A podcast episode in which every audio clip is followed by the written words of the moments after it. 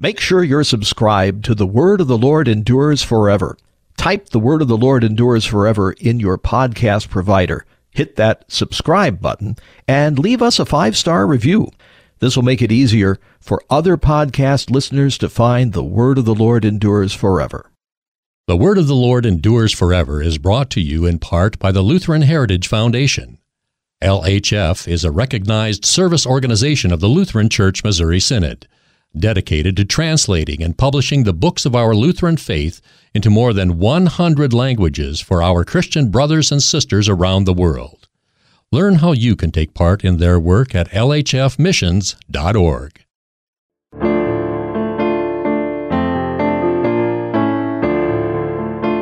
Welcome to The Word of the Lord Endures Forever with Pastor Will Weedon. And we should note from this sad incident that the hideous practice of buying ecclesiastical office is given the name Simony, from the same Simon, the magician.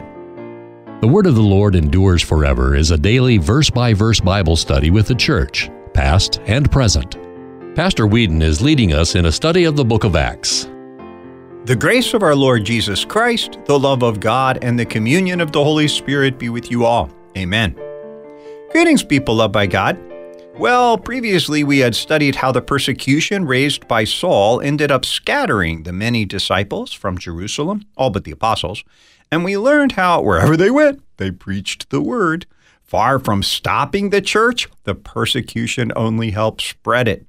Philip, the deacon, elected with Saint Stephen, ended up in Samaria. His miracles of exorcism and healing earned an earnest hearing for the message he had brought them, that Jesus was the Christ and was still very much alive and active, having been raised from the dead and glorified, seated at the right hand of God. This all brought great joy to the city, for the gospel is always, remember, the advent of joy. And then we heard that Philip's message had even impressed their most notorious citizen, one Simon, who was even called the power of God that is great. He's often referred to as Simon Magus from the Vulgate, the Latin version. Simon had used black arts to impress the people and keep them in thrall, but he was no match for Philip, and he knew it. As all the people surrendered to Christ and received with joy the gift of baptism, even Simon himself believed and came to the waters and received the gift of new birth. And after receiving it, he just continued to be astounded at the wonders Philip continued to perform, or more accurately, that Jesus continued to perform through his servant Philip. A reading from Acts, the eighth chapter, beginning at the fourteenth verse. Now, when the apostles at Jerusalem heard that Samaria had received the word of God, they sent to them Peter and John, who came down and prayed for them that they might receive the Holy Spirit. For he had not yet fallen on any of them, but they had only been baptized in the name of the Lord Jesus. Then they laid their hands on them, and they received the Holy Spirit.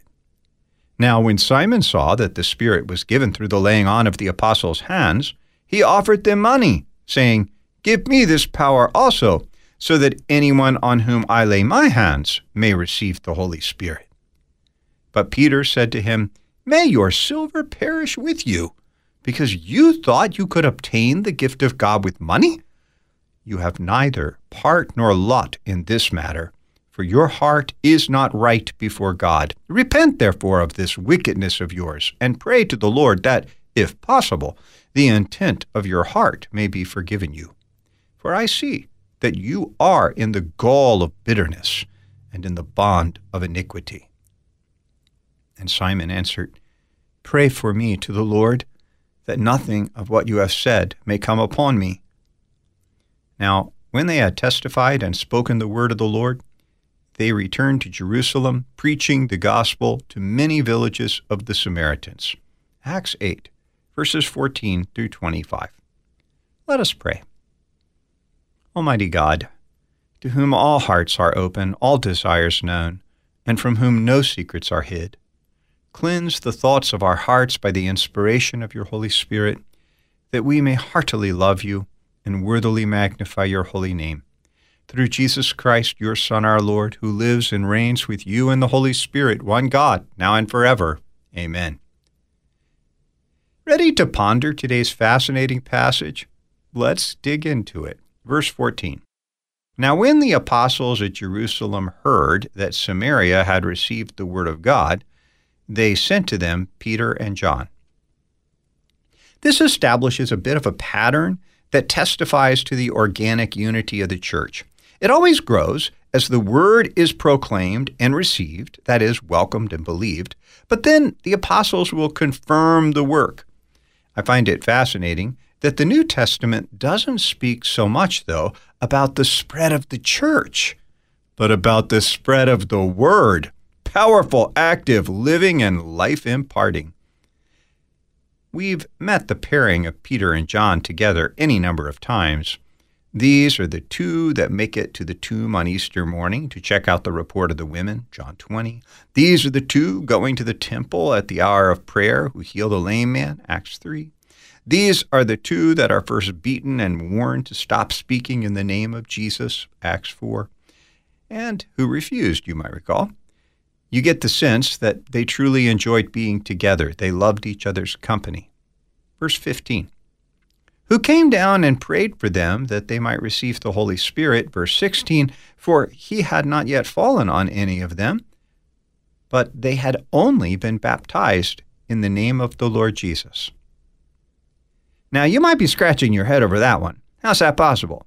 Didn't Peter say clearly enough in his sermon on the day of Pentecost that those who are baptized receive forgiveness and the Holy Spirit? The absolutely astonishing Weimarische Bibelwerk, put together in the seventeenth century under the theological leadership of that great Lutheran divine Johann Gerhard, explains not that they had not been born again, believed, and been renewed, but that they had not received the wondrous gifts of speaking in tongues and prophesying, healing the sick, and so on. In point of fact, you know that they had the Holy Spirit at work in them, for them even to have believed and to have been brought to the great joy of the gospel. Chrysostom, writing in the fourth century, seems to concur. He put it like this, they had received the spirit of the remission of sins, but not the spirit of the signs. And remember, the point I raised before about a continuous reception of the Holy Spirit. The apostles received the Spirit on resurrection evening as Christ breathed on them in John twenty, verse twenty-two. The apostles received the Spirit on Pentecost when he was poured out with miraculous signs by the risen and ascended Christ, Acts two, verse one and following. And the apostles and others received the Spirit again in response to their prayer, Acts four, verse thirty-one. The Spirit can always be received. Verse seventeen, then they laid their hands on them, and they received the Holy Spirit. So, with the laying on of the apostles' hands, the Holy Spirit was bestowed. Again, the Weimarische Bibelwerk glosses this with, that is, the gifts of the Holy Spirit were poured out upon them. And this, I would suggest, is very much in the spirit in which the Church has retained the ceremony of confirmation. In it, those who have previously been baptized are presented before the congregation. They make their confession of the faith, and then the pastor lays his hands upon each person being confirmed, praying, the Almighty God and Father of our Lord Jesus Christ, who has given you the new birth of water and of the Holy Spirit, and has forgiven you all your sins, strengthen you with his grace to life everlasting. And then prayers are offered for them, renew in them the gift of your Holy Spirit. Verse eighteen. Now when Simon saw that the Spirit was given through the laying on of the apostles' hands, he offered them money, verse nineteen, saying, give me this power also, so that anyone on whom I lay my hands may receive the Holy Spirit. Chrysostom observes, this man should have asked to receive the Holy Spirit, but because this was of no concern to him, he asks, on the contrary, for the power to give it to others. That is so telling. Jesus, after all, had promised in Luke eleven, verse thirteen, if you then, who are evil, know how to give good gifts to your children, how much more will the Heavenly Father give the Holy Spirit to those who ask him? But rather than asking for the good gift which the Heavenly Father is ready and willing to give to all who ask, instead, Simon asks for what he sees as flashier, the ability to impart the Spirit to others. And we should note from this sad incident that the hideous practice of buying ecclesiastical office is given the name Simony, from the same Simon the magician. Peter is not amused by Simon's request, verse twenty. But Peter said to him, "May your silver perish with you, because you thought you could obtain the gift of God with money." I suppose we might paraphrase that, "To hell with you and your silver. God's gifts can't be bought. What are you thinking, man?" Notice that Simon was asking to have the power of an apostle, and that simply was out of the question. He had not traveled with Jesus. He had never laid eyes on the risen one. Hence, verse twenty-one, "You have neither part nor lot in this matter, for your heart is not right before God." This matter is the apostolic ministry.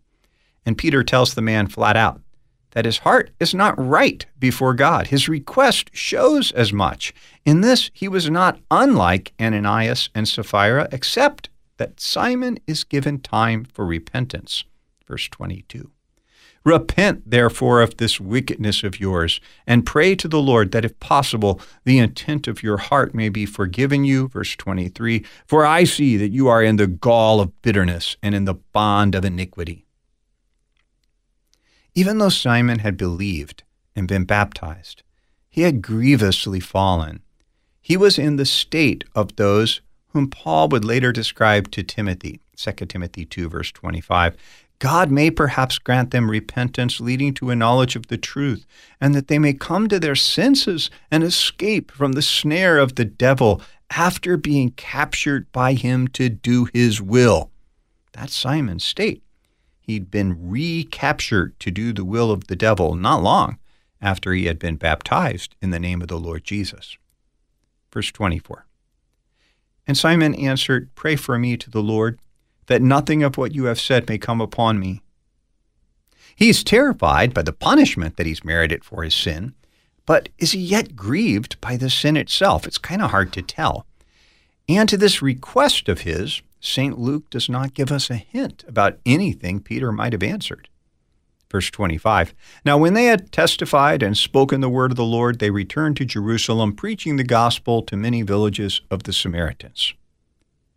So what started as merely Philip's mission ended up being embraced by Peter and John too, as they headed down the road back to Jerusalem.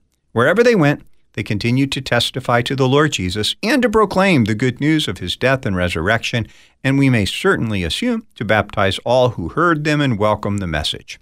That's where we're going to call our hiatus for today. Next up, one of my all-time favorites in the Book of Acts, the mysterious encounter between Philip and the Ethiopian eunuch. We'll only cover the first half, though. Philip is instructed by an angel to head down to Gaza, a desert place. He heads off, and what should he encounter but an Ethiopian eunuch, a court official of Queen Candace, and he'd been up to Jerusalem to worship and was now headed home. He'd bought himself a brand spanking new copy of Isaiah. He's reading it out loud as he travels along. That's what people in the ancient world normally did. They read aloud. It was quite a shocker to Saint Augustine when he observed Saint Ambrose reading to himself. He even makes a note of it in his book, The Confessions. The Spirit says to Philip to go over and join the chariot. So he trots alongside it and listens for a while and finally asks, "Hey man, you understand what you're reading?" The man asks how he could possibly understand it without someone to guide him. He stops the chariot and invites Philip to climb up. The passage they pondered together was from Isaiah fifty-three. Till next time then, people loved by God, the Lord bless you and keep you. The Lord make his face shine upon you and be gracious to you. The Lord lift up his countenance upon you and give you peace. Amen. Thanks for listening to The Word of the Lord Endures Forever with Pastor Will Weedon. The Word of the Lord Endures Forever is a listener-supported program. You can donate by check, make your check payable to The Word Endures, and send it to Box six sixteen, Collinsville, Illinois, six two two three four. You can also make a secure online contribution at the word endures dot org. The Word of the Lord Endures Forever is a production of L P R, Lutheran Public Radio.